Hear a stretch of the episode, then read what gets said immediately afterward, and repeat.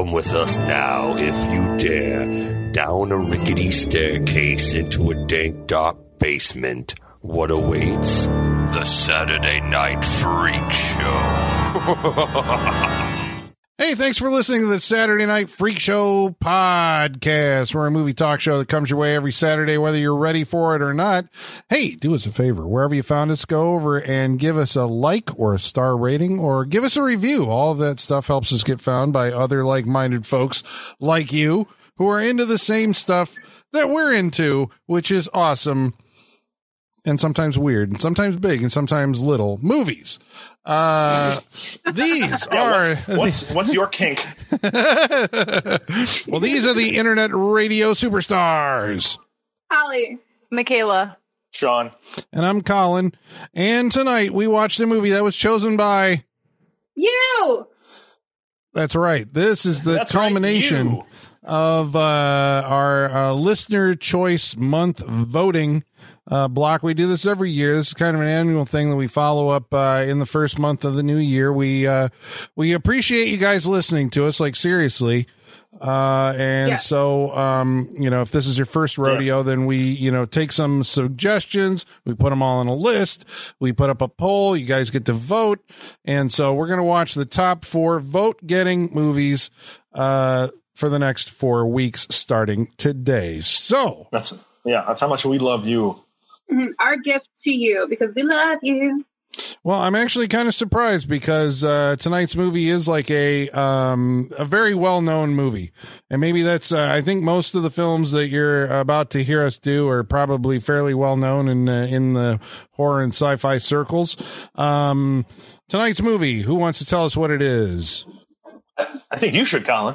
Okay. I would say if anybody lays claim to this movie, I think it's you. No, that might be true. I'll ask. Colin, what did we watch tonight? Tonight we watched John Carpenter's Big Trouble in Little China. Well, I would say that's what we need, because Colin's just like, somebody take this, please. Somebody take this and intro me, please. Now we'll have to go. We'll go around the table for the next one. Yeah. This is from the year, Holly, 1986. And, a lovely year. That's right. And it was, of course, directed by John Carpenter, because this is the thing that we know about our listeners is they like some John Carpenter. They do. We've done so much in the past year. Where was their love for Escape from L.A.?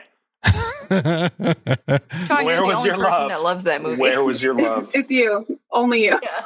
But we also did. You found Christine. It. You were the one person, right? We did Christine last listener's choice month, I think. No. That was a Holly pick. It was the Fog. The Fog was the Fog, listener choice. The Fog was the listener choice. That's right. And we did John Carpenter's Body Bags. So we are very slowly working through the maestro's filmography. We've done Village of the Damned. Yep. We did In the Mouth of Madness. In the Mouth of Madness. We've done They Live. Did we do They Live? I was not here. We talked about him on our Halloween 2 episode. True. We talked about him in our version of the Thing episode. That's right. We did the new one. What do you call it? It's not a remake. It's a sequel. Piece of shit, Colin. Moving on. It's a prequel, actually. So. Yeah. Well, that's right. Sorry, it was a prequel. So John Carpenter, obviously, we've been talking about him a lot, so you can go back and hear our thoughts on the man, the myth, the legend. He is a pillar. He is a pillar holding up our wall. That's very true. John Carpenter. Hello, I think sorry. None. Well, we were talking about it on the last episode. It's like there's a feeling that I've always had that John Carpenter is a guy who kind of landed in the horror genre because Halloween was so successful, right? But the horror may not be his first love in cinema. No, definitely not. So do we? And this movie is kind of, it's kind of his interpretation of his first love, right? Which is the Western. So this was supposed to be a Western, wasn't it? Yeah. Tell me about that. You know about that? I've read a little bit about it. I know it was supposed to be like an 80s Western, which it kind of is in some aspects, but it definitely morphed into his wheelhouse, which has become horror. And he said he'd always want to make a karate movie. So yeah. So there's a couple. But I would definitely watch this as a Western. Oh, for sure. Yes. Well, apparently the studio didn't agree with you, Michaela, unfortunately. I mean, it would have been kind of cool, but it was written by a guy named Gary Goldman and another guy named David. I'm sorry, I have completely forgotten his name.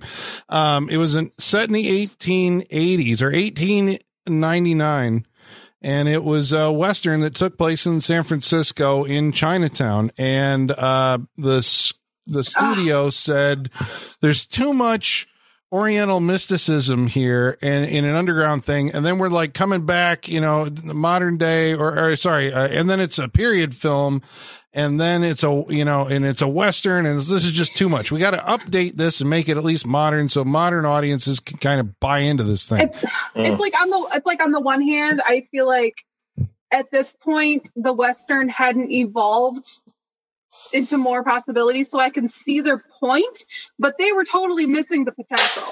They could have started something with a mystical Western. Like, that would have been amazing. I feel like if that idea had been pitched 10 years later, it would have gotten made. Yeah. Yeah, there's a lot about this movie I think is kind of ahead of its time.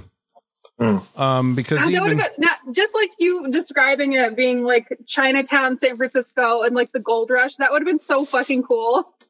Yeah, that was the thing they kept. That was the thing they kept. They said was basically the low pan storyline was kept from the original script. Everything else was kicked out. And I think, you know, as you guys were saying, I think for Westerns, like the Western was dead pretty much. But the year before, 1985, was the year that we had both Silverado, which was Lawrence Kasdan, the guy who wrote Raiders of the Lost Ark and Empire Strikes Back. He made this big like kitchen sink Western, which is like an ode to the old Hollywood Westerns. Probably one of the greatest. I like it a lot because it is like the definitive, this is the Hollywood Western. And we also had Clint Eastwood. He came back and did Pale Rider. So those were that was really, you know, where the Western was. And I don't think the Western really like was really reinvigorated until like Dances with Wolves. And then after the success of that, like everybody had to make a Western, you know? Yeah.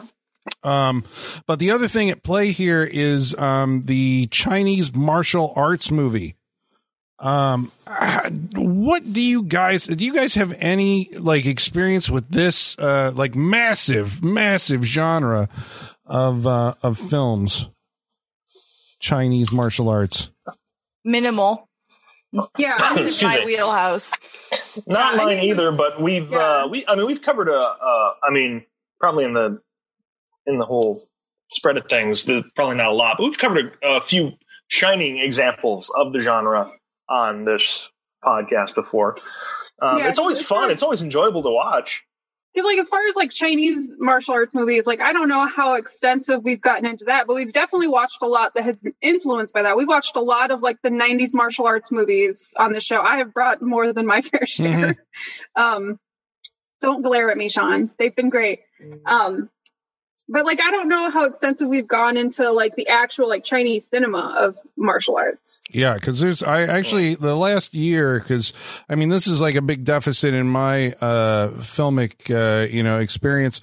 There's because the Chinese have a very functional film industry that basically cranks these things out. Obviously Bruce Lee came out of it in the 1970s. There's a huge amount of stuff. I mean, usually, you know, like the 37th Chamber of Shaolin, that's a good one, stuff like that, the 5 Deadly Venoms, and these movies would play in America, but they were like basically relegated to the grindhouse, inner city grindhouses. I don't even know if these made it to like like drive-ins in the rest of the country. They were pretty much it seems like, you know, New York, Times Square kind of things.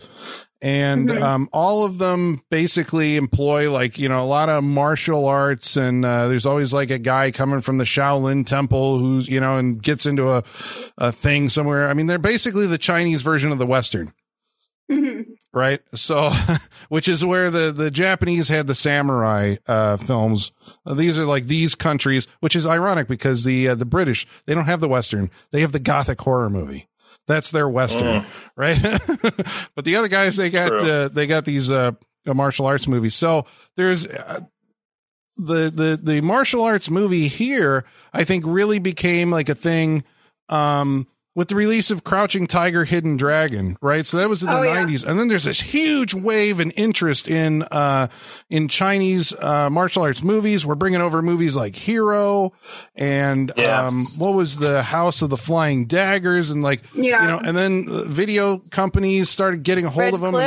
Red Cliff. The John Woo movie. I mean, there's a ton of them now that you can find. The Ip Man movies are kind of recent and all this other stuff. But that's the thing about Big Trouble in Little China. Predated all this. I mean, it's like it's 10 years ahead of its time, and it was a huge bomb when it came out, unfortunately. It came out in the summer of 86, and it was bookended, I think, if I remember correctly.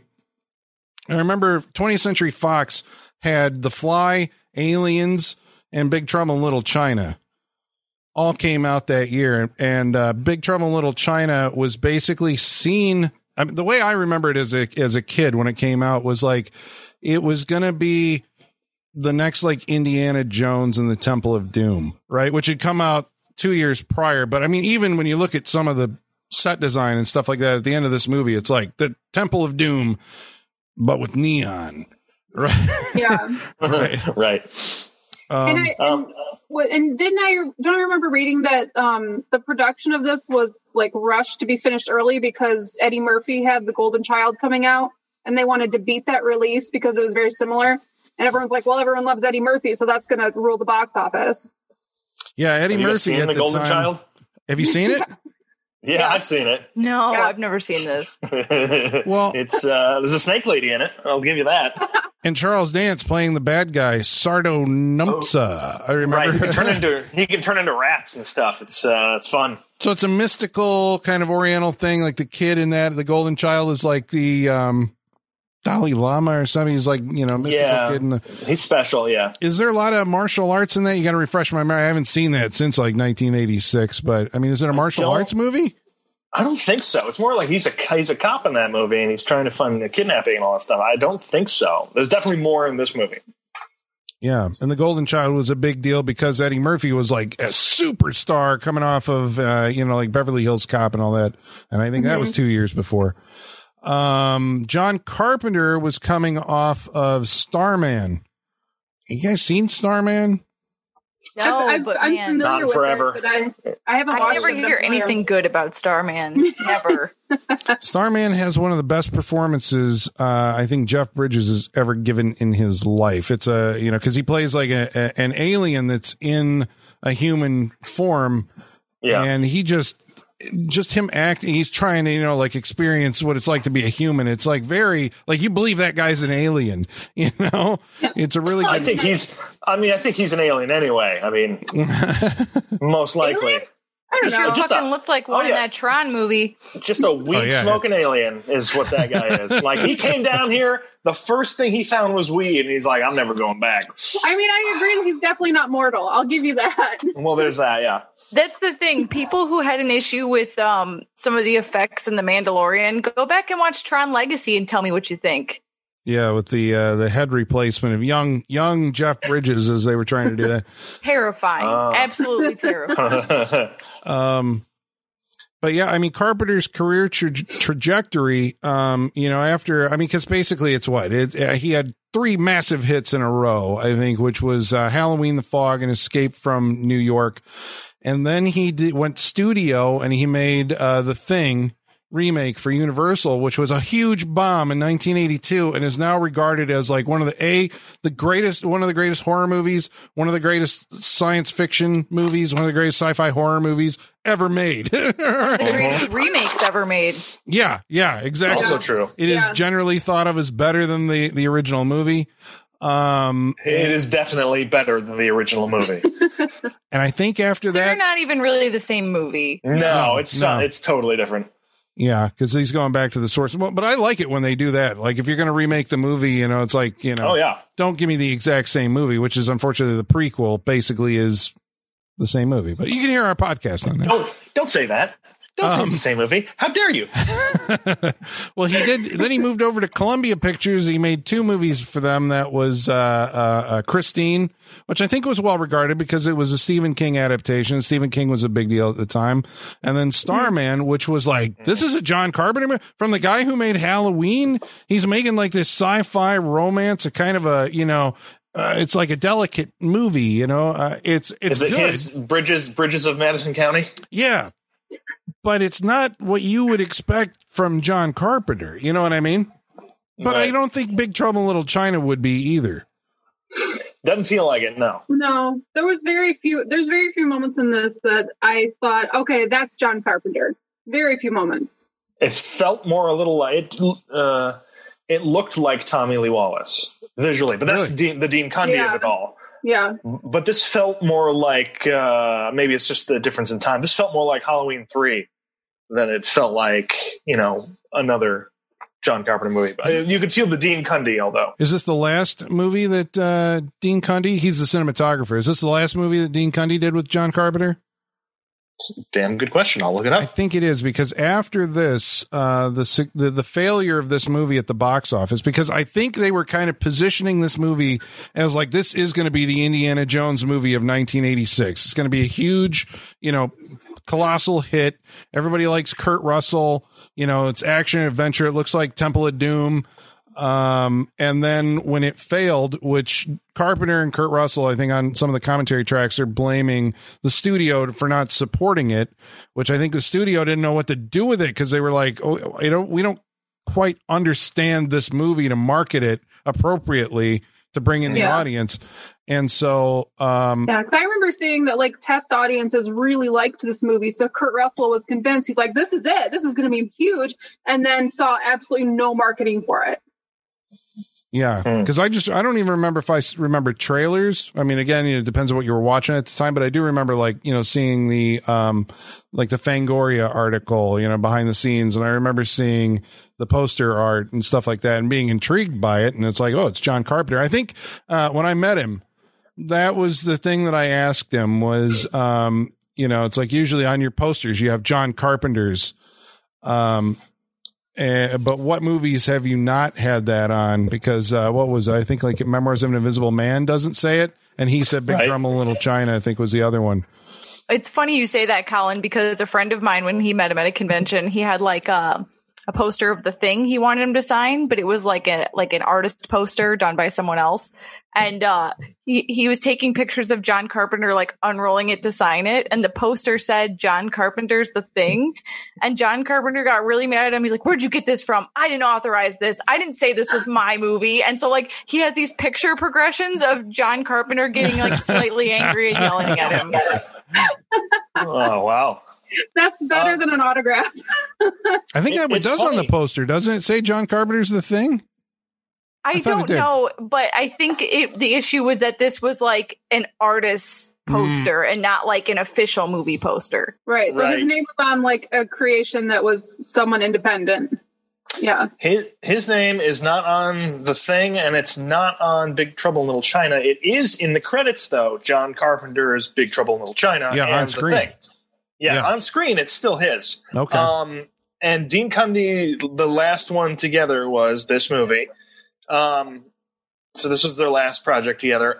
In looking up Dean Cundey's Thing, I did notice he shot Big Business and Nothing But Trouble. So the same year? That poor man, he's probably not the same person anymore after shooting that movie. He can't be. I just find it funny that he shot Big Business. There is no way that he hasn't had years and years of therapy because of Nothing But Trouble. I've had therapy because of Nothing But Trouble. Did Nothing But Trouble get onto our list, like, to vote for? No. No suggestions for Nothing But Trouble. Just went right past everybody. But see, that's the thing. It's up to me. If you talk about a movie long enough, I will end you. I'm not even kidding. All right, you all prepare, because it's coming at some point. I don't know if I can ever eat hot dogs again because of that movie. Like, I think it ruined hot dogs for me. Guys, it's the 30th anniversary this year. Oh, it ruined the Aykroyd for me.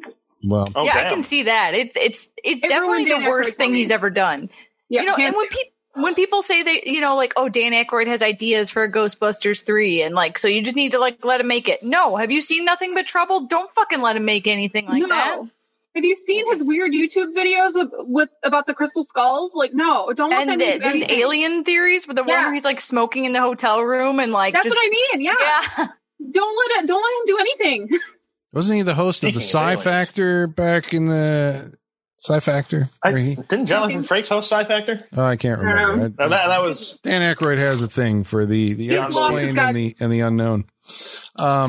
But we mentioned Dean Cundey because Dean Cundey and John Carpenter together, like those are generally the John Carpenter movies. They have a certain look that, you know, I mean, I guess is attributable to Dean Cundey. And once the two of them kind of went their separate ways, Carpenter's output changed in its look. And I think, you know, nothing that he's done since Big Trouble in Little China has really been like, you know, the great John Carpenter stuff. Yeah. Interesting, you know, but I think maybe this might be at the end of the peak John Carpenter.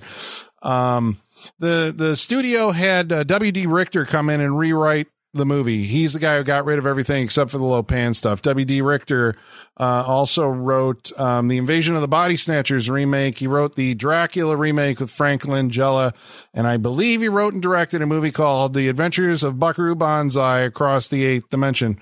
So W.D. Richter has a interesting filmography. So he updated it to modern day, right? San Francisco, Chinatown. I don't know. Like I heard that they looked at oh god, who was it? Instead of Kurt Russell for the lead, Bill Paxton. No, it was somebody.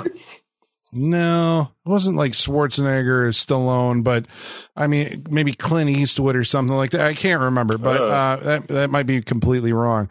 But this movie like lives on its like this is a very well cast movie, I think. I mean, am I wrong on that? No, it's a good cast. Everybody fits the roles. The thing that Kurt Russell is doing here, I think everybody has said, and I think you can see it, right? And we're going with that Western theme. In Escape from New York, he was channeling Clint Eastwood, right? Snake Plissken is a variation on Clint Eastwood, but Jack Burton is John Wayne, right? Is he doing like a John Wayne inflection? I didn't get that sense. Yeah, I mean, I can see someone interpreting it as a modernized John Wayne because he's kind of like the grizzled, like, almost every man, but like heroic every man. So like in that respect, I can see it argued that he's a modernized version of it. Well, he's got the swagger. Yeah. Yeah, he is trying. You can hear it in the way he like rounds some of his words that make it sound like a little bit like a John Wayne delivery. But he's trying to be a square-jawed, like, American dude. Like, he's just trying to be, like you said, swagger. Like, that's what he's trying to go for. Yeah. See, I find John Wayne very bland and like the antithesis of charming. So I feel like Kurt Russell could completely coast on just his charming nature and still be more compelling than John Wayne, you know? Yeah, that's why I'm like, I can see the argument trying to be made, but I feel like... Well, maybe I'm specifically talking about like a vocal rhythm more than the actual trying to adopt the characterization. He does this in Death Proof. Even more, he leans into it. You know, some people say I got a black book, but I actually have a black book. You know, I mean, that's like an extension, it feels like, of what he's doing vocally in this movie. Yeah. Then he's doing it a lot, because that's Kurt Russell, too. Like, that's just the way he delivers a line. Yeah. But he's Kurt Russell, though, so he can do that. Like, he's good at that.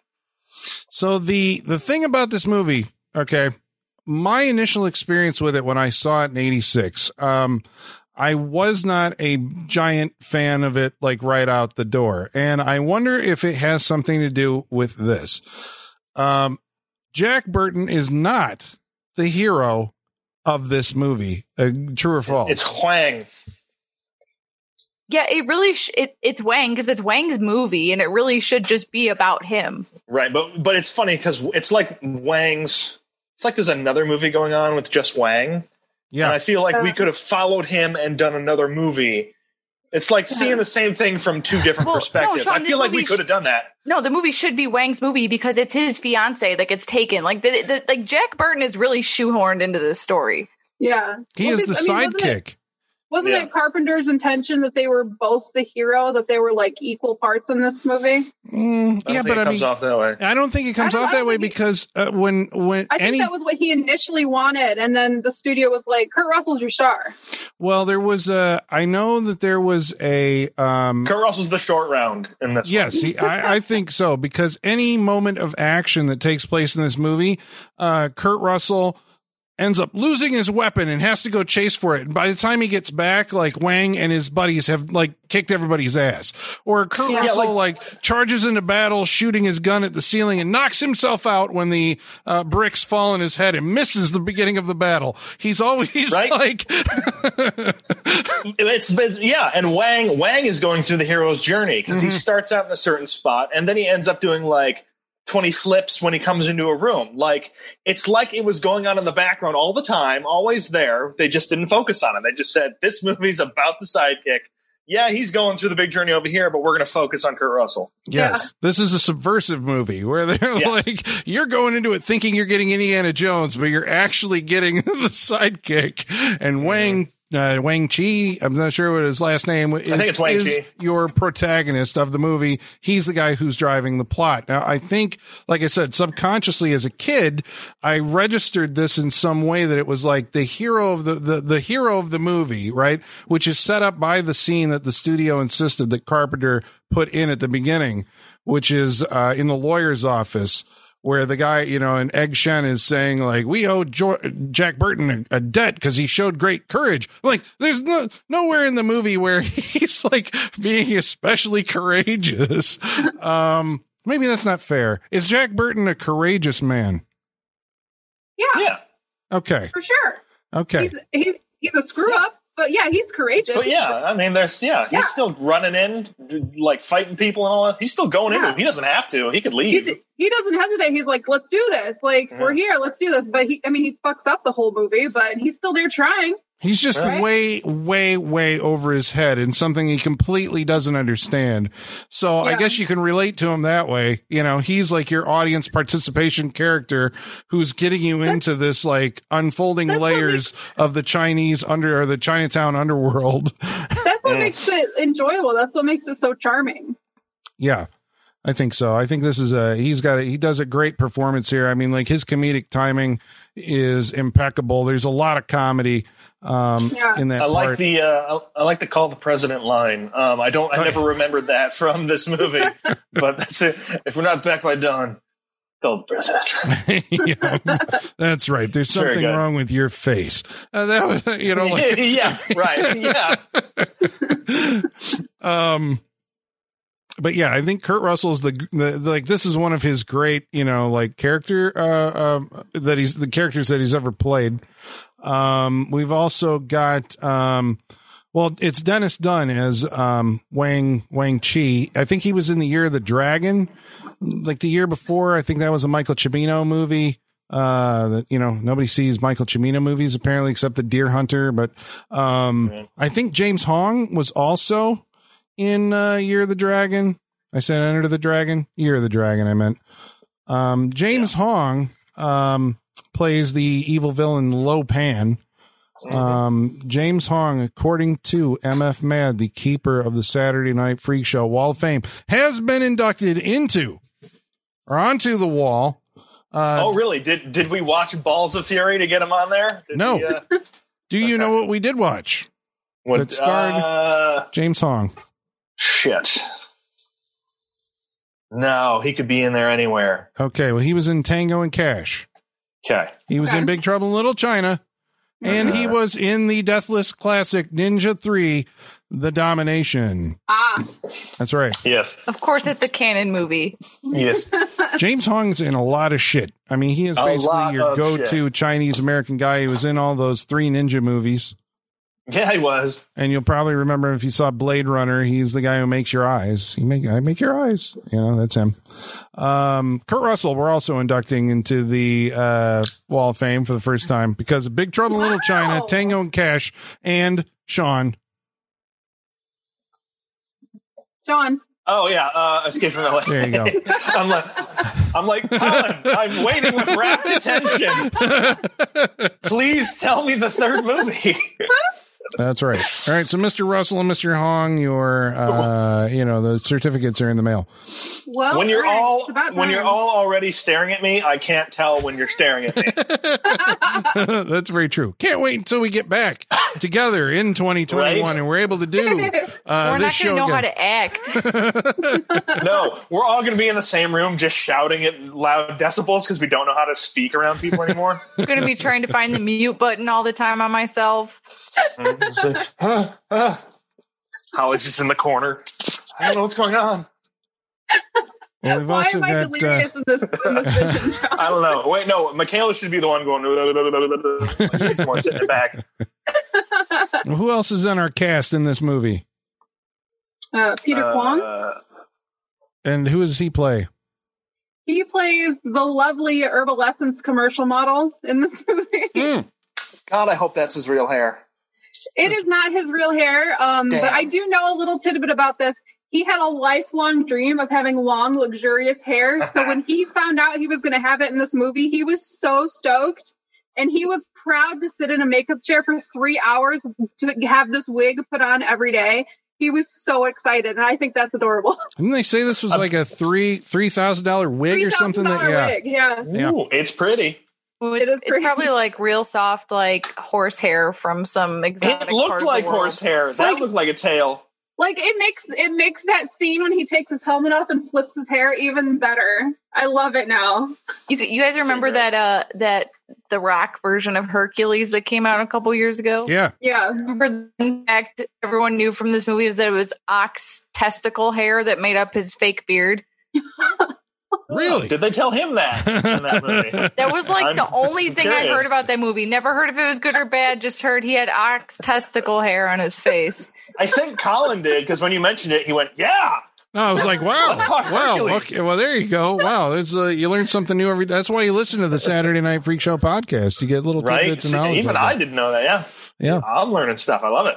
Well, he would be one of the three storms. They are, aside from Lopan, who is a mystical 2,000-year-old ghost, lives in Chinatown. Maybe somebody, one of you, can explain to me who is Lopan and what is he after? Our villain. Shit, I forgot. Oh, a woman with green eyes. He needs a woman with green eyes so he can become mortal again, right?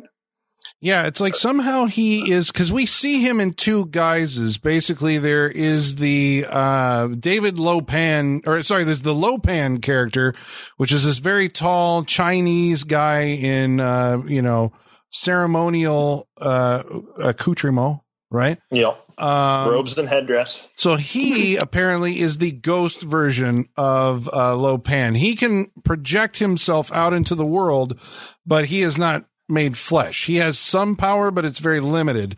And in the real world, he exists as David Lopan, which is this little, wrinkly, looks like he's 2,000 years old guy in a wheelchair, right?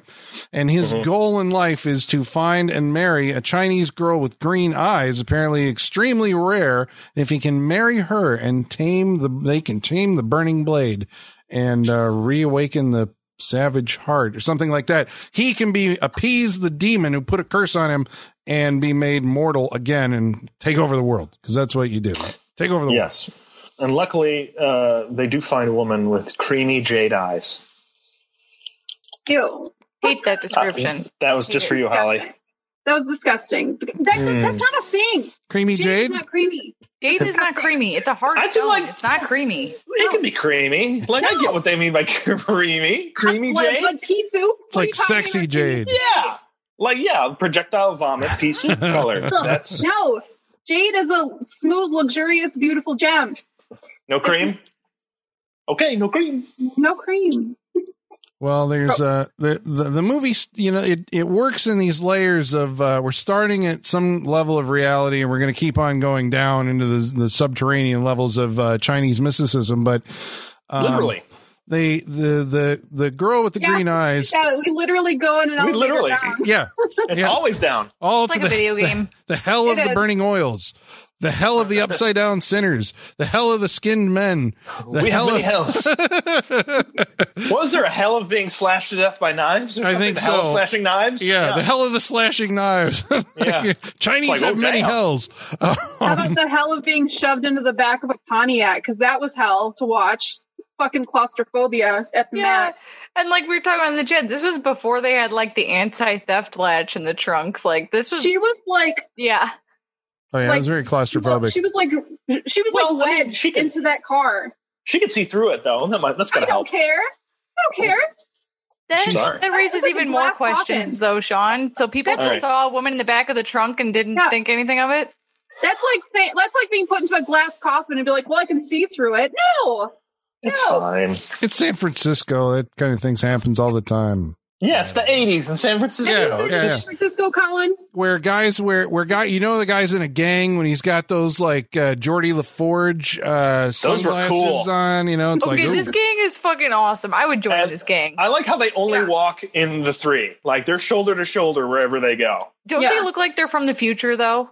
They look like they're from they could have been in Back to the Future. I was gonna say they look like the thugs. Yeah. Billy Zane and all them, yeah. Yeah, I'll just say it all for you, Holly. It's okay. Gruff's thugs.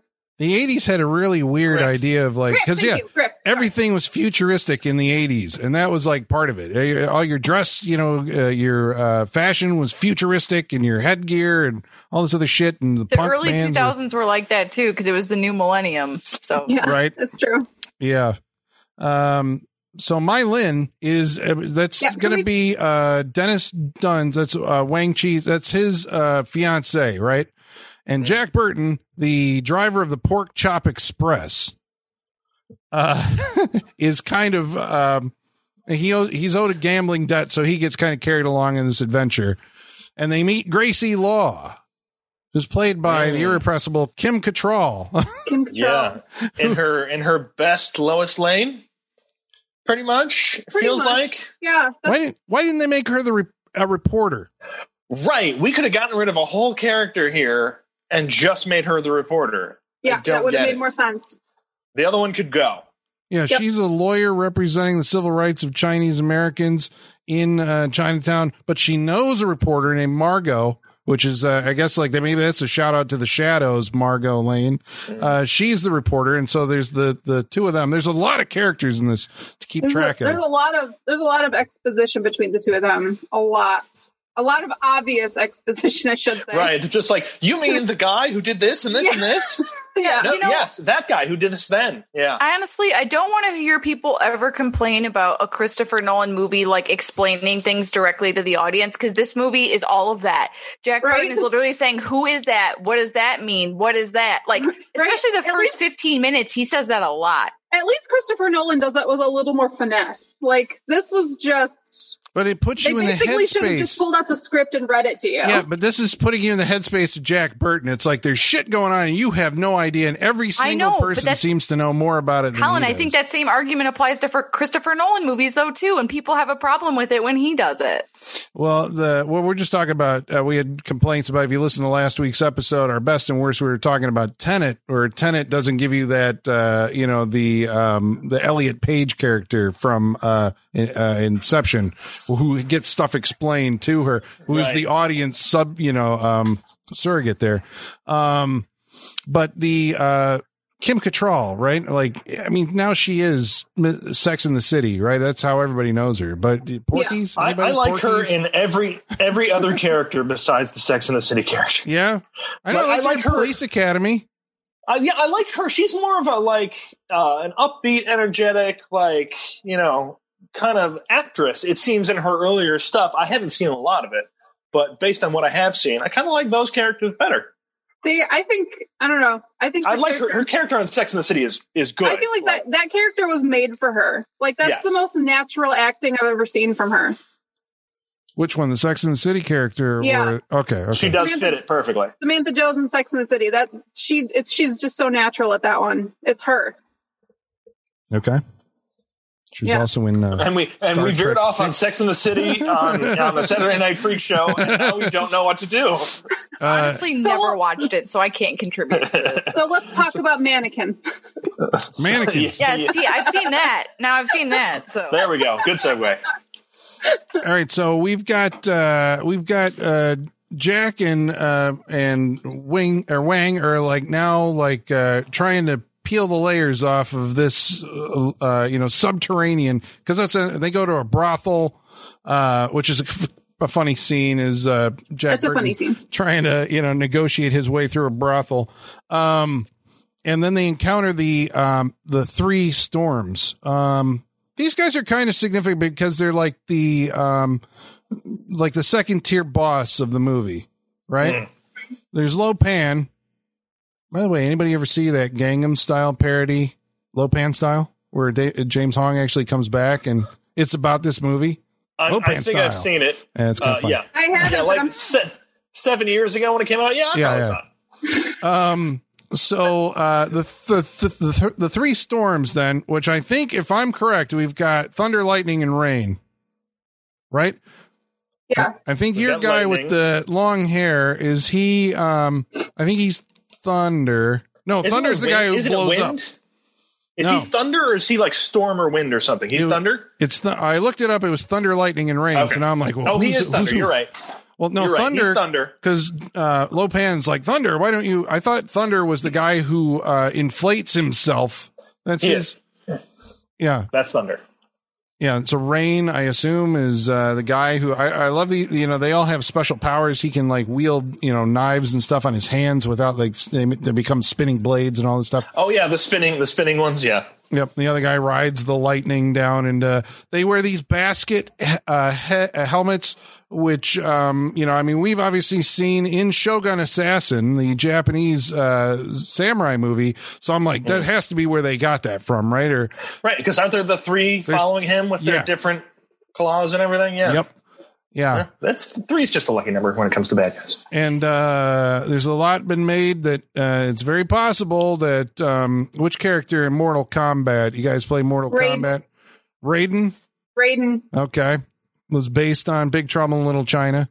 Mm-hmm. Probably. I think they said Shang Tsung was supposed to be based on Lo-Pan, and this movie has tendrils. Which that also makes, like, I was thinking a lot about Mortal Kombat watching this. I was like, okay, so we've got the three warriors here. So in Mortal Kombat, that's Sub-Zero and Scorpion, and then we've got the big bad. Like it, I don't know. I thought about that a lot during this. Yeah. They end up, and Egg Shen is the other like lead character in this. He is a he's a Chinatown tourist truck driver / sorcerer. This makes total sense. But clearly, you guys have never been to Chinatown. I have not. Yep. I have not. Do you just drive by and there's just lightning constantly? Yeah. So there's either sorcerers or Terminators are showing up left and right. It's an exciting place.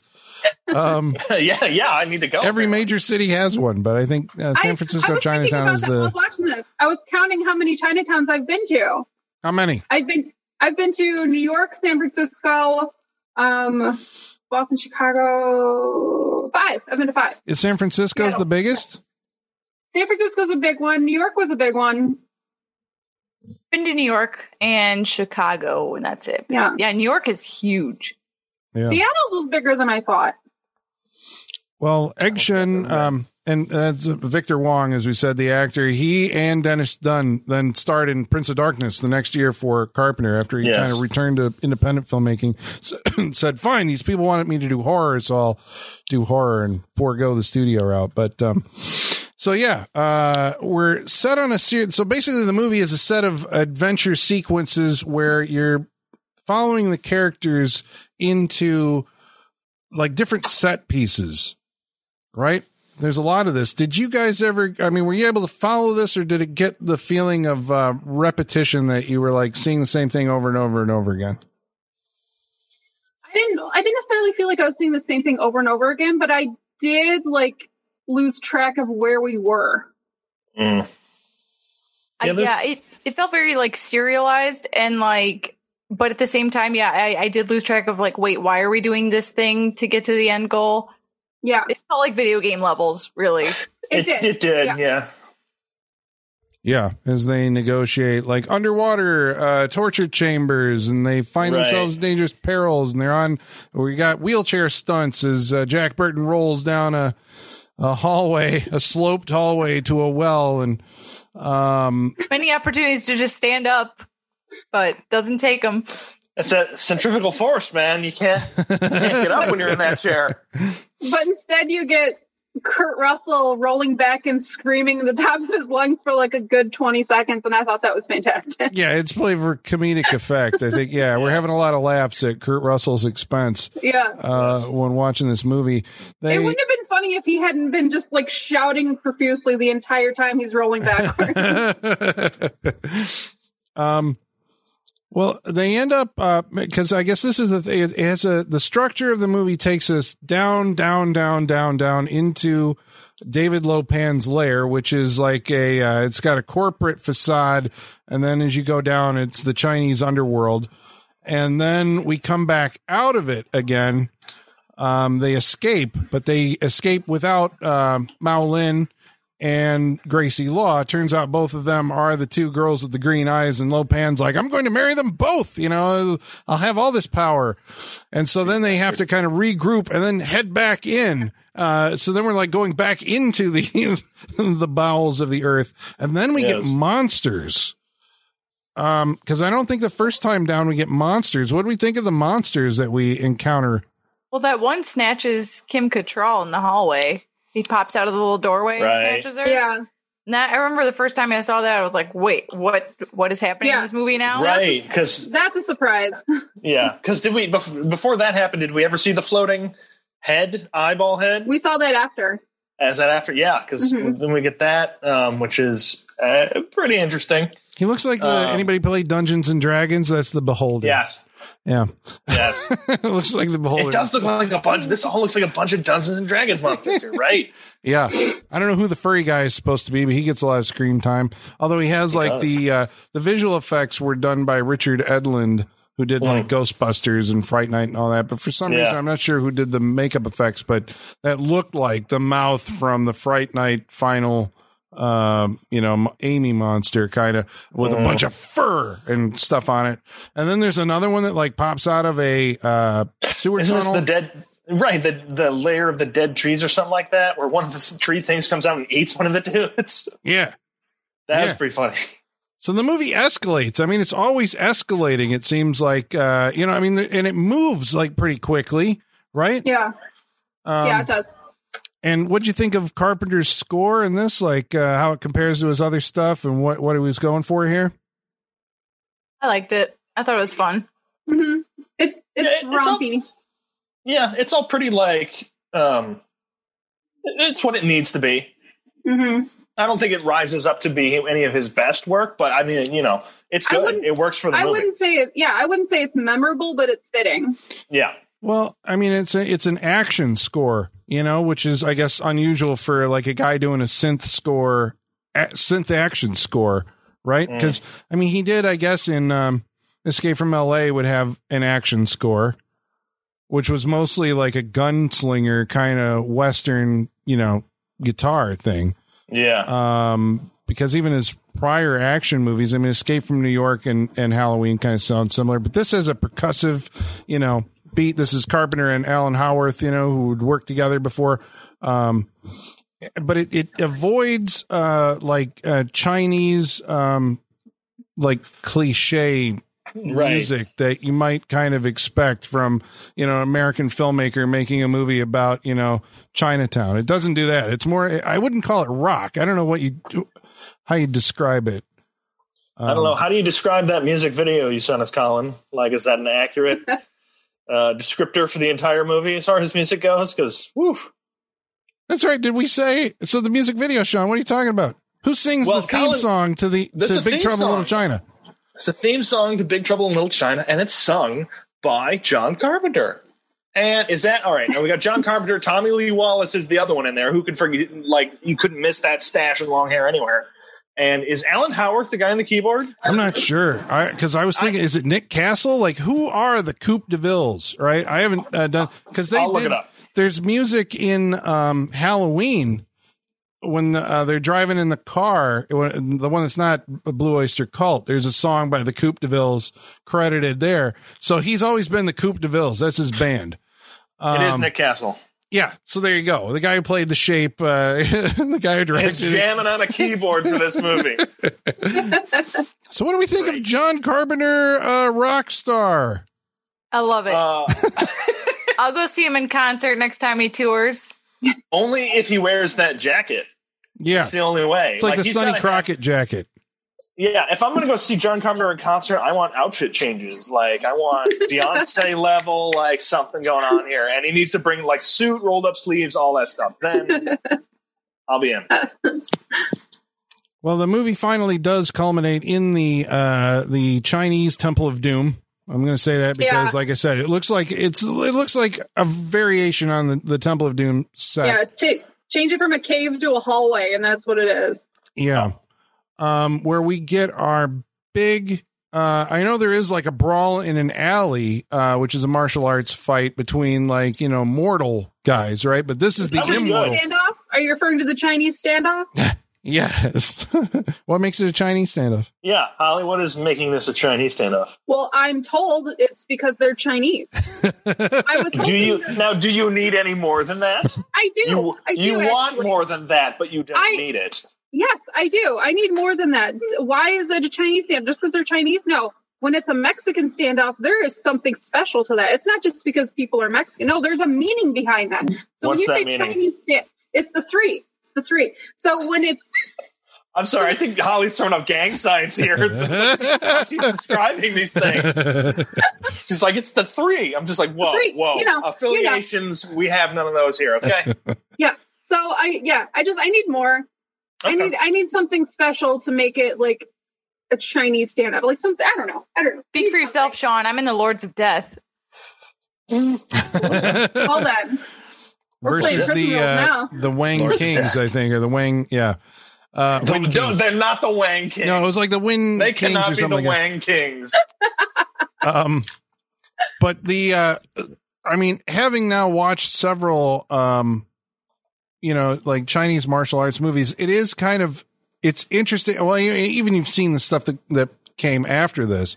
It's like, this is a pretty good martial arts scene, right? I mean, enough. So Howard really was like, is it too late to take martial arts? Right. Yeah. This was good. It was fun. Like the fighting was good. All the impact was good. Dudes were getting their arms like all bent up. Like it's always fun when you start a Chinese standoff with a gunfight and then go to the weapons and hand-to-hand combat. That's why I was asking. I was like, is that what makes a Chinese standoff, that they start with like pulling out, like the one dude's got holsters and he's got like a full, like, and he's got six shooters. He's got six shooters. He looks like he stepped out of the West.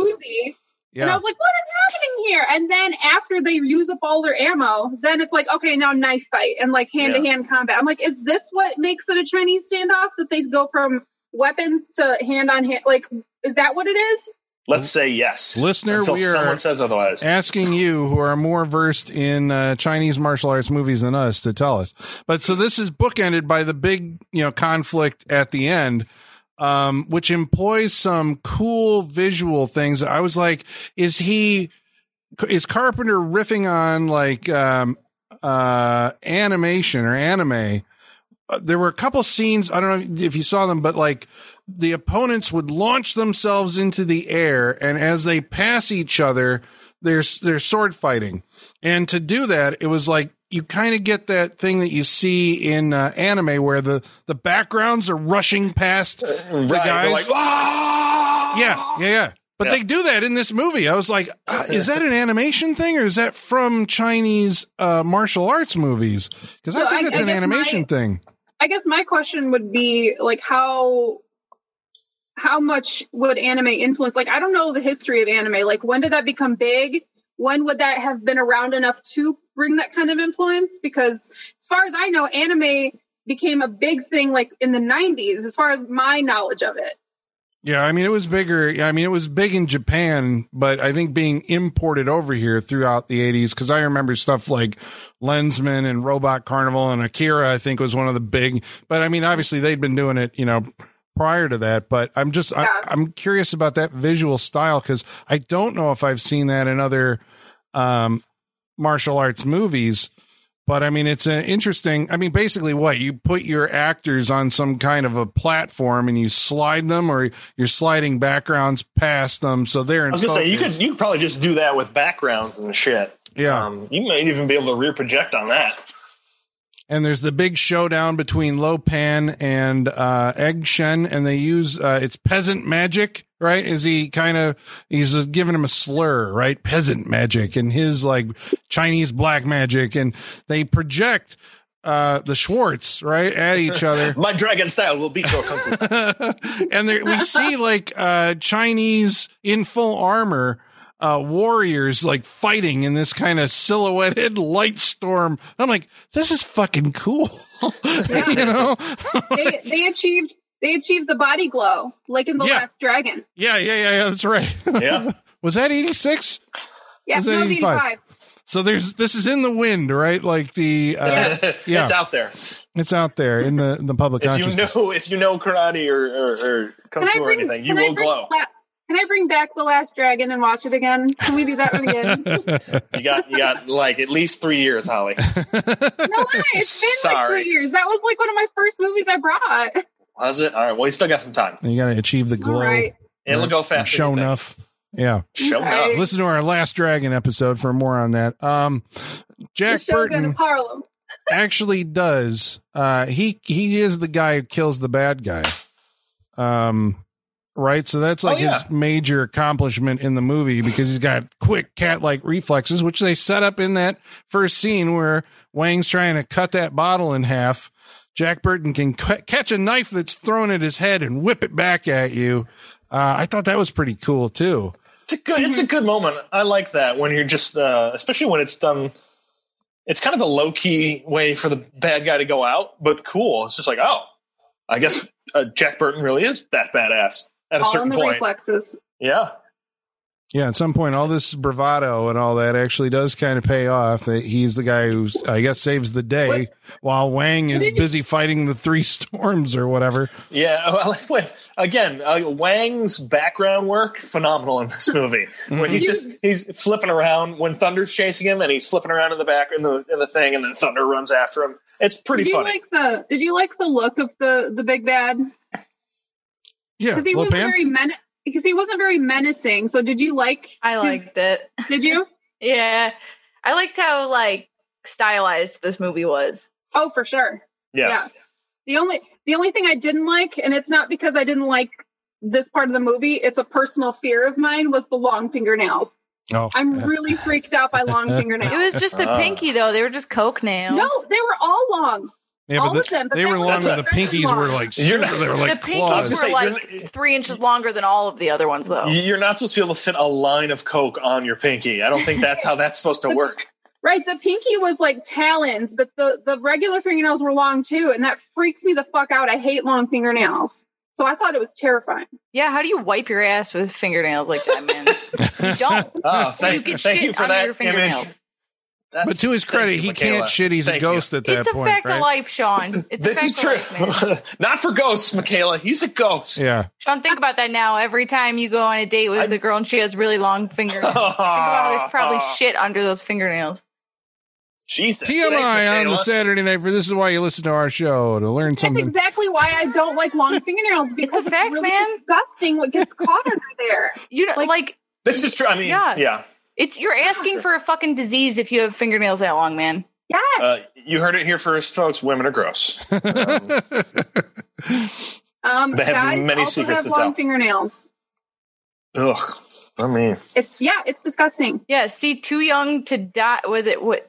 Never too young to. What's that? John Stamos movie? Yeah, Never Too Young to Die. Yeah, it's got that. Sure. It has the really long coke fingernail too. Uh-huh. Yeah. Which I'm sure. See, that's the other one that's eventually on the list. It's the Saturday Night Freak Show. I saw that trailer. It's coming. So they do save the day. They escape, and Chinatown explodes in blue or green flame. I'm not sure if that was entirely true, but Jack Burton doesn't kiss the girl at the end. Total baller. He's because it's like, is this a Han Solo move? You're not even going to kiss her, and he's like, no. I like that he thinks about it. He's like, nope. Yeah. Badass. We really rocked way to go out. Pillars of heaven, or shook the pillars of heaven, didn't we, Wang? You know, this guy's got a bunch of great lines. He's got some good lines. Yeah. It's a good character. Some good lines that come out of Carpenter films. Yeah. Well, I guess unless you have any stray observations before we head into telling you if we would recommend our final reviews. I liked the last shot of the movie a lot. Oh, yeah. What happened? The little monster hand reaching up through his truck. Yeah. Like a Twilight Zone ending. Yeah. That was great. Why did they never... It seems like, especially with the ending of Jack getting back on the road in his truck, I wonder what happened that they didn't make more of these. Like, well, obviously it was a flop, so, you know. Yeah, I guess it's not the only thing... I thought I heard that there was a sequel in the works and that ultimately it got passed on. Like, something about it was, like... Not, I think the version that was being shopped around, it was a very PC, and this was like in the 90s when things were becoming very PC. That's what I recall reading, but I could be wrong. Well, there was for a while, I can't remember if there was a Big Trouble in Little China 2, but there was a remake. The Rock was supposed to be in a remake, and I don't know if they're still talking about that to this day, but they were basically going to take the title, change everything, because they didn't. What I heard was they don't want to, walk over the Kurt Russell Jack Burton character. They wanted to create like a new guy, same title, and Chinese mysticism in San Francisco. So basically, leaving it open for Kurt Russell to make a cameo. Right? Yeah. I think so. Exactly. Hollywood, The Rock doesn't need to be in everything. He doesn't need to, eat up every fucking property like Disney, man. Like, who'd have thought the fucking Rock?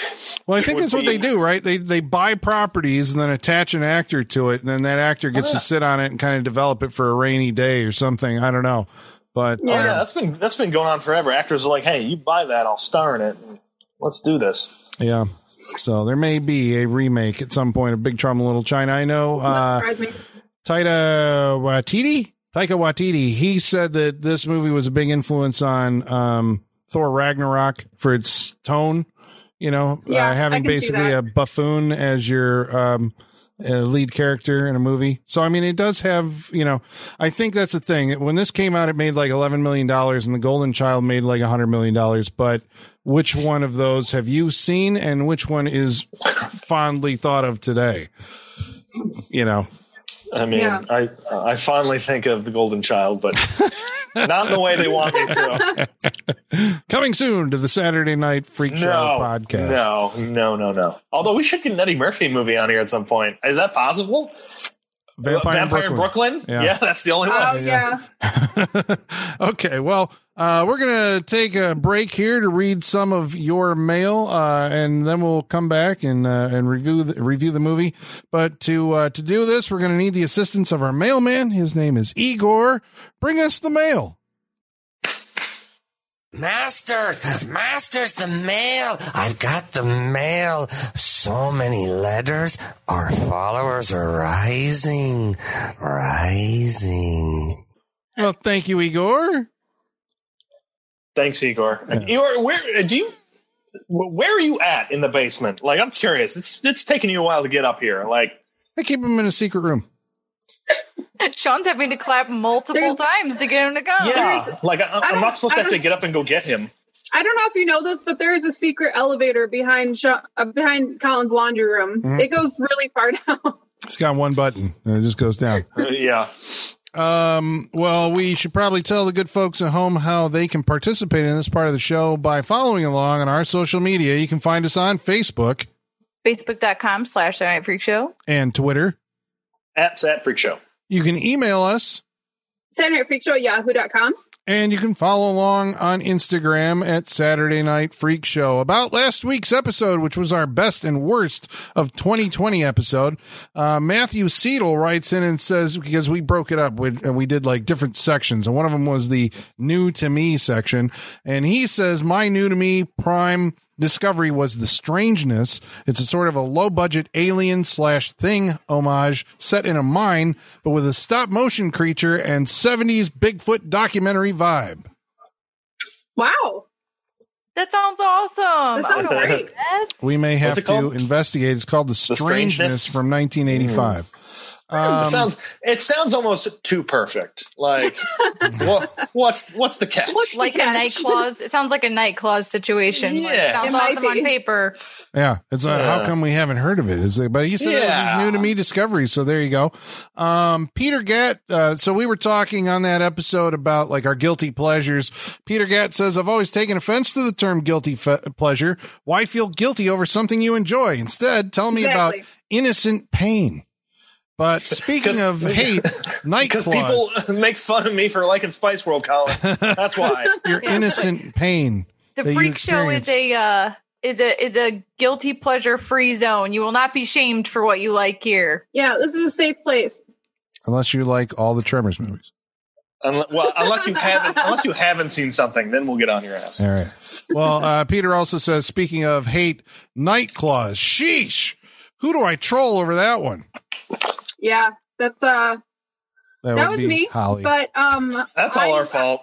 I'm not gonna fall on that sword. Everyone encouraged me. Yeah. All right, fine. We'll all just stab each other a little bit. I was scrolling the IMDb and found it, so I'll take responsibility for that too. Yeah, it was a team effort. Good job, guys. Well, Travis, we all lost together on that. Travis says he's rewatching Ash versus Evil Dead again because of you, and I love you for it. So there you go. Good call. Yay, good. I read these out of order. Here's our Big Trouble in Little China mailbag. Nelson Nascimento says, I can't think of a better way to start the new year. Big Trouble in Little China has everything and anything you could ever ask for. Have you paid your dues, Jack? Yes, sir. The check is in the mail. Michael Whitaker says, the movie's been a favorite of mine since middle school. I can still remember watching this on VHS at my best friend's house. I'm convinced they used the storms as inspiration for Raiden from Mortal Kombat. Totally. Simon Carter says, fuck yes! This is one of my favorite movies. Kurt Russell's performance is amazing, but I can't put my finger on why. I think it's the way he manages to pull off being a total ass that is also completely lovable. In his own mind, Jack Burton is a god among men, and I think a lot of folks could benefit from that kind of thinking. Adam Kaler writes in and says, Jack Burton is the king of surprised astonishment and driving his truck into narrow one-way alleys. I would love to see a Jack Burton and Ash Williams versus the Killer Clowns from Outer Space movie. Hell yeah. We were watching this. We want to cross over with Lincoln Hawks from Over the Top, the two truck drivers. There you go. Yeah. At it. But yeah, I guess, he says that it's like Ash Williams and Jack Burton are kind of the same, right? They're like... They're from the same cloth. Yeah. Very similar. Amos Martinez writes in and says, controversial opinion, but this is probably my favorite John Carpenter film. Jack Burton is the greatest yet most useless hero in film history. I don't think that's very controversial. I can see why this would be a favorite to be revisited more than most of them. 20 years ago, that would have been a controversial opinion, but not anymore. Even I think even with this, most people even if you what's your favorite John Carpenter movie? I doubt this one comes up a lot as compared to what else he's produced and what most people know, I would say. But ironically, this is a movie that a lot of people who don't know who John Carpenter is have seen this movie. I've had conversations. I'm like, Big Trouble, Little China. Like Army of Darkness, people have seen that, but they haven't seen the other Evil Dead movies. Right, yeah. Army of Darkness is the one that gets to everybody, no matter who you are. The previous week we watched a movie called Night Claws. Michael Whitaker says, cause we were talking about, one of the stars of the movie was Sherry Rose. We said that she had appeared in Black Scorpion or several of the Black Scorpion movies. 1, 2, 3, and 4. Michael Whitaker says, oh God, Black Scorpion. I'm convinced that the movie was just a porno that forgot to film the sex scenes. Yeah, that's fair. I mean, probably. Yeah. I'm only one way to find out, guys. Yeah. I mean, That's true. I'm not taking that bullet. Simon Carter says, oh, we were talking about Leilani. Oh, man. She was right. The anthropologist. I'm sorry. I totally forgot her name and should have had it written down here. Unprepared. Oh, Bad Colin. Yeah. Bad Colin. But she was also in Basic Instinct. And Simon Carter. To beat you again, too? Leilani Celine, something. Anyway, Simon Carter says, oh, I remember her. I'm pretty sure she and Miss Stone are the reason for my poor eyesight these days. Shocking. The VHS really wore out the tracking at that scene, huh? he wore out a lot of things, it sounds like. Leilani Sorrell. Thank you very much, Captain Google, for the rescue on that embarrassing faux pas. Mike Welch writes in and says, do you know that Reb Brown, he's the star of Nightclaws, worked with Christopher Lee twice, first on Captain America 2, Death Too Soon, and then again on Howling 2, Your Sister is a Werewolf. And he also says, on a side note, Captain America 2 was split over 2 weeks and was the lead-in to the Salem's Lot miniseries in 1979 on CBS. That is very interesting. Reb Brown isn't famous, but man, he's had some fun, hasn't he? It sounds that way. Right. He's been places. He's had some fun. Why is he not hitting the convention circuit so hard, you know? That's what he should be doing. Yeah, get your poster of Nightclaws signed. The previous week, I think, I'm not entirely sure now, it's all blending together. It was 2020 and it's in the rearview mirror. We watched a movie called Blood Beat. Okay, so coming back. We were posting some photos on social media because on that episode, we said at the end of the movie, two of the siblings unite to use their magical powers similar to the Guardians of the Galaxy to ward off the evil samurai suit of armor. And Grant Parrish wrote in and said, don't bring the Guardians into this. This isn't their fault. You can't blame the Guardians for every Shaun movie, can you? Is this a new get out of Shaun free card? No, this is not a pass for Shaun. I love our listeners taking him to task, though. Yeah. I get a get out of Shaun free card. I don't know when I'm going to need someone to get out of me, but I'll take one. We get the get out of Shaun free card. I think that's how it works. Gotcha. Yeah. Okay. Can we word it differently? Can we retitle this somehow? I love the first draft recommendation. Let's get it back into the writer's room. I mean, let's hope that it's applicable to demon possession, Shaun. Let's just. I'll take that. Yeah. I'll take that. Okay. Yeah. All right. We can write in fine print. That's fine. Okay. Well, we hypothesized that movie was made under the influence of cocaine or something. Stuart Dees writes in and says, cocaine is a hell of a drug. Hell yeah, sir. Hell yeah. Bill Hainer writes in to say, I just tried watching this on Shudder. No, just no. You are correct. No. Yeah, you are correct. I apologize. New year, we're making better decisions. Peter Gatt says he's just about near the end of Blood Beat. Gee, it was a tough watch. David Lynch films make more sense. True. Yeah. Yeah. Yeah, they do. And Pat Hatfield, who has been watching our entire, or listening to our entire back catalog. Pat's a new listener. Wow. So thank you very much. The McCoys? Hatfield. Sorry, I mispronounced it. And we are reading your comments, Pat, but we can't read them all here. But he said about Blood Beat that it sounds to me as if this movie is making you all give up and want to call it quits. I would ask you, please continue to power through. I don't want to see this show end. And if you ever get around to watching and reviewing Turbo Kid, I'd be greatly appreciative. If we came back strong after Shocking Dark, we came back strong after Blood Beat. It's nothing to worry about. It's fine. Okay. We can name some movies some other people picked, Holly. We could be fair here. I regret nothing. Just saying. Well, speaking of, who picked this? So about the previous week's episode, Night Killer. Steve Carney writes in and he says, I'm a first-time listener here. I enjoy listening to your podcast, guys. I'll be checking out more episodes. Night Killer is so much fun as far as Italian horror goes. It's nowhere near as good as Suspiria, but it's not as bad as Paganini horror. And my favorite line is when the killer says, I'm so horny. My favorite is fried chicken and French fries. Oh, God, that movie. Well, I mean, aside from being Italian, I'm not sure how else it's comparable to Suspiria, but welcome to the Freak Show family. Yeah, welcome. Thank you for listening. Hell of a way to come in. Well, we're glad we've snared you. And so now, yes, that's right. And we're sorry that snared you. If that's the bait that got you in, ooh, boy. No, Night Killer was awesome. I mean, you know, I'm sorry. Night Killer, Night Claws fade in. Right. Are you going to finish off your Night trilogy, Holly? Is that the name? You can do one more? You mean Night Watch? Those, like, German horror movies? There you go. Finish off your Night trilogy and finish it off well. Challenge accepted. Oh, okay. You got a month.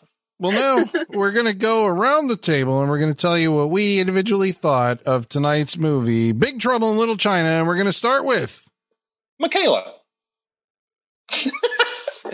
What did you think about tonight's movie, picked by our loving audience, Big Trouble in Little China?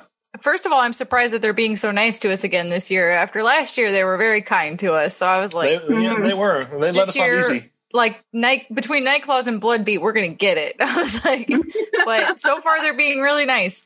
I just want to say at the top, I know, especially with the rumors of a sequel and stuff, there's been a lot of talk on, is this movie insensitive or, you know, potentially problematic?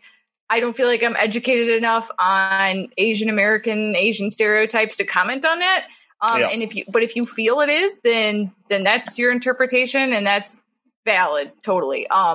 I was kind of watching for things in this movie, but like I said, I'm not super educated on that, so I don't feel like I can really speak to it honestly or truthfully. So just don't think we're just glossing over that and not thinking about it. I just don't know about it. Yeah, we have I have no idea. Yeah. Somebody else has to tell me if there's a problem with this movie. And I forgot that's what I was coming in this going, I haven't seen this in a long time. I don't know if there's anything in here that I missed. Yeah, that's what I was concerned about. Yeah.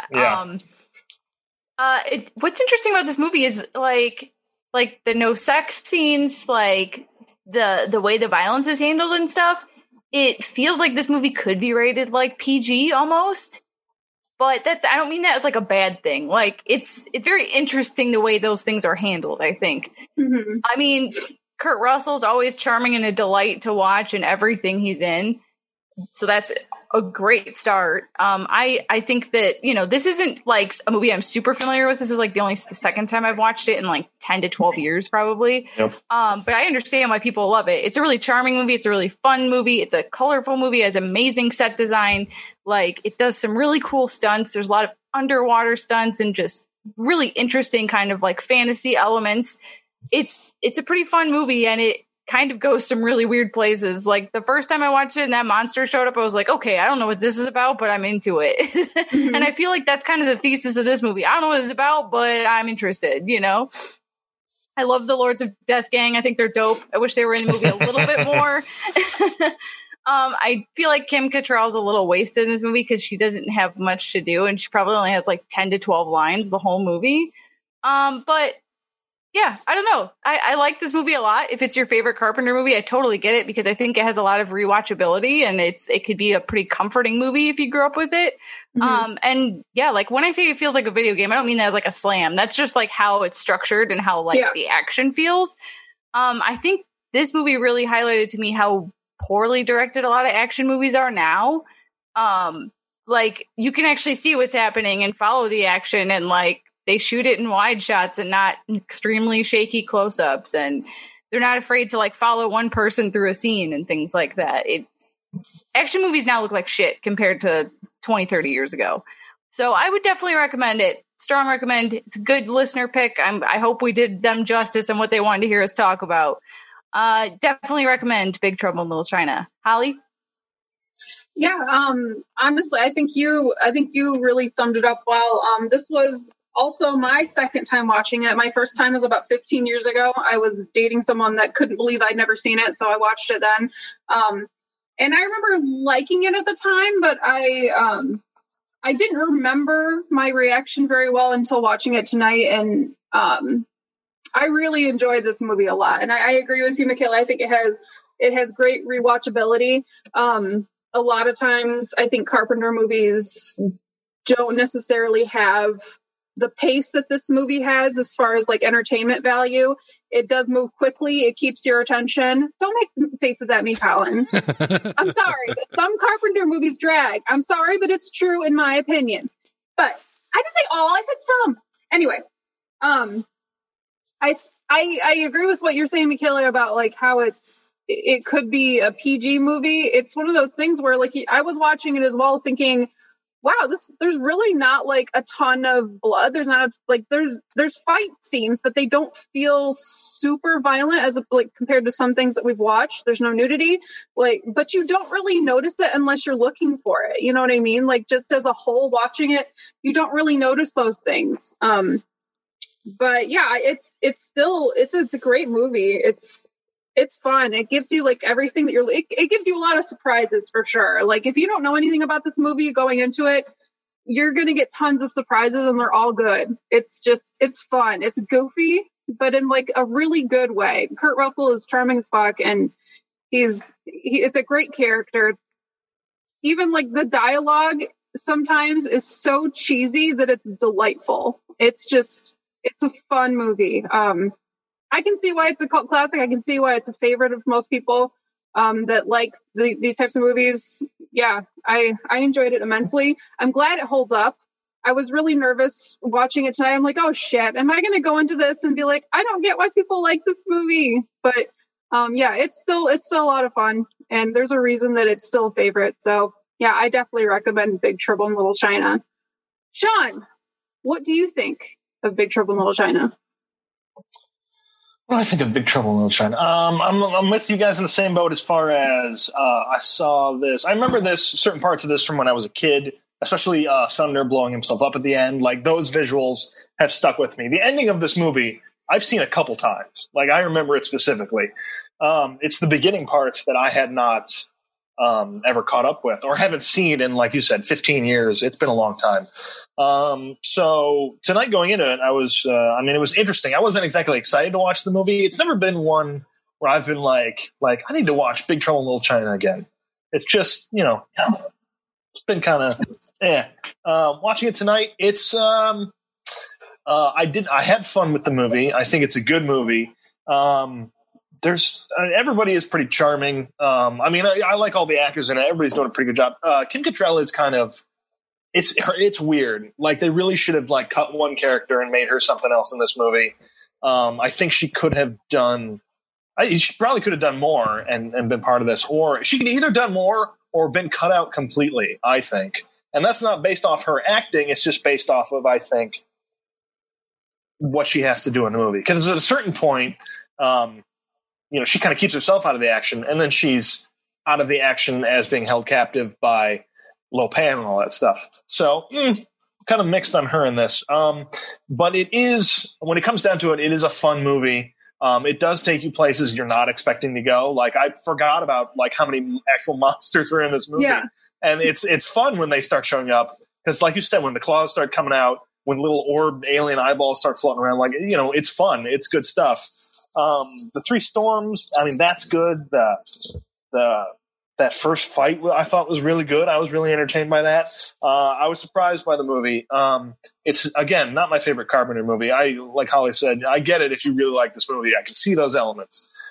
It's not one I'll be going back to soon, I think. Like, it's just, I saw it good. I'm sure it'll be like another like 5 years before I give this one another watch. It's still entertaining.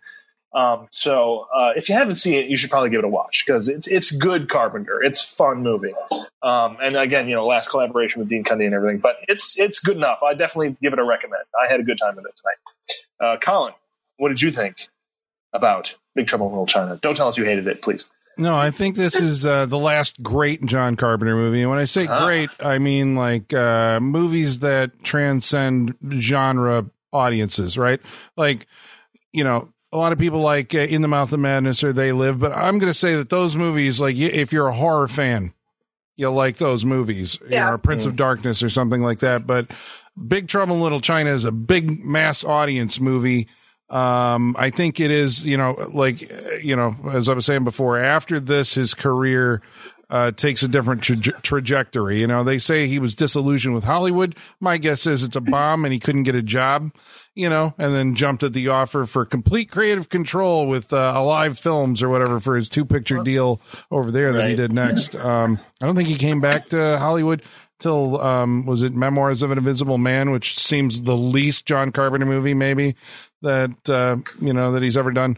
You know, like it feels like a hired kind of thing. His career's at a low point. But yeah, I keep going back to this movie all the time. I think it's a rollicking adventure.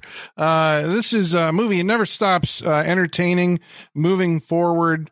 Jack Burton is one of the great all time, you know, like just comedy action heroes. And I think, you know, comparing him to Evil Dead's Ash Williams is, you know, appropriate because that's the kind of vibe that you're getting off of this guy. The dialogue is very snappy. I guess it's a credit to the writer. It's kind of got that Howard Hawks kind of His Girl Friday. I mean, it's like really that's what Kim Cattrall brought to it. I think she had that snappy like, yeah, well, oh, we're writing a news story, let's go, boss. Yeah, like that kind of rat-a-tat to it. Yeah. And if I was impressed to learn that Kim Cattrall was also working full time on a theater production during filming this, so she would leave the set and go to work at her other job. So I'm impressed with that in itself. And her other job was a play by Chekhov, if I remember reading correctly. So she was like Chekhov and Carpenter in the same year. Yeah. But yeah, it's a movie, I think, like a lot of John Carpenter movies. I mean, this is the curse of this guy's career, right? It was ahead of its time. It was a movie that he made that, you know, nobody appreciated when it came out and has found its audience, you know, and continues to live on. And, you know, just by the fact that we got so many votes for it and our listener poll, you know, kind of tells you that, like, the appeal of this movie is huge. And, you know, people are still very entertained by it. I mean, I personally love it. I'll watch it again any day.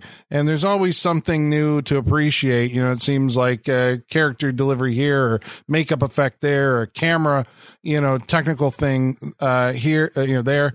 And yeah, I think it's kind of progressive in its, depiction of like a Chinese American experience in America, I guess, or the Chinese experience in America, because it gave a lot of Chinese actors, I think, roles that they didn't have, you know, I mean, because basically we said Dennis Dun is the hero of the movie, you know, and Chinese villains and all of this like mythology that's just kind of like imported. And I like that, you know, we're kind of given that Western character perspective going into it, who has to kind of like, you know, sort through all this stuff and see what's going on. And, you know, is just bewildered, befuddled, and out of his depth. And I think that makes for a funny frisson, right? There we go. I'm like giving you my 5-cent, French word there. So yeah, I would recommend Big Trouble in Little China. You're Sean, so classy, Colin. Sean, what are we watching next week? I have no fucking clue, Colin, because you will never tell us. So why don't you, Colin, tell us what we're watching next week? Yeah, that's right. It's going to be a surprise. Okay, so here it comes. So number 2, the second last year, I think we did this backwards. That's what I was going to say. We worked backwards. Yeah, we blew our wad right at the beginning. Yeah. So that was the most, the one that got the most votes. The second one that we're watching next week is 1987's The Hidden. I don't know what that is. I don't know. Really? Oh God. Oh, good. Okay. God, this is a very popular movie that apparently has escaped the Saturday Night Freak Show crew. So we will be watching The Hidden. All right. Next week. Interesting. Good. One I've never heard of. I like that. Okay. Really? This surprises me. I'm going to go look up. I've never heard of this either. I don't know. I'm going to look at the poster and see who's in it, and then probably be like, "Oh yeah, yeah." But right now, I have no idea. I was going to say, shockingly, I have heard of this. I've just never seen it. Okay, all right. Well, that's next week on the Saturday Night Freak Show. Again, thank you for your suggestions and for voting. And until next week, the basement is going dark.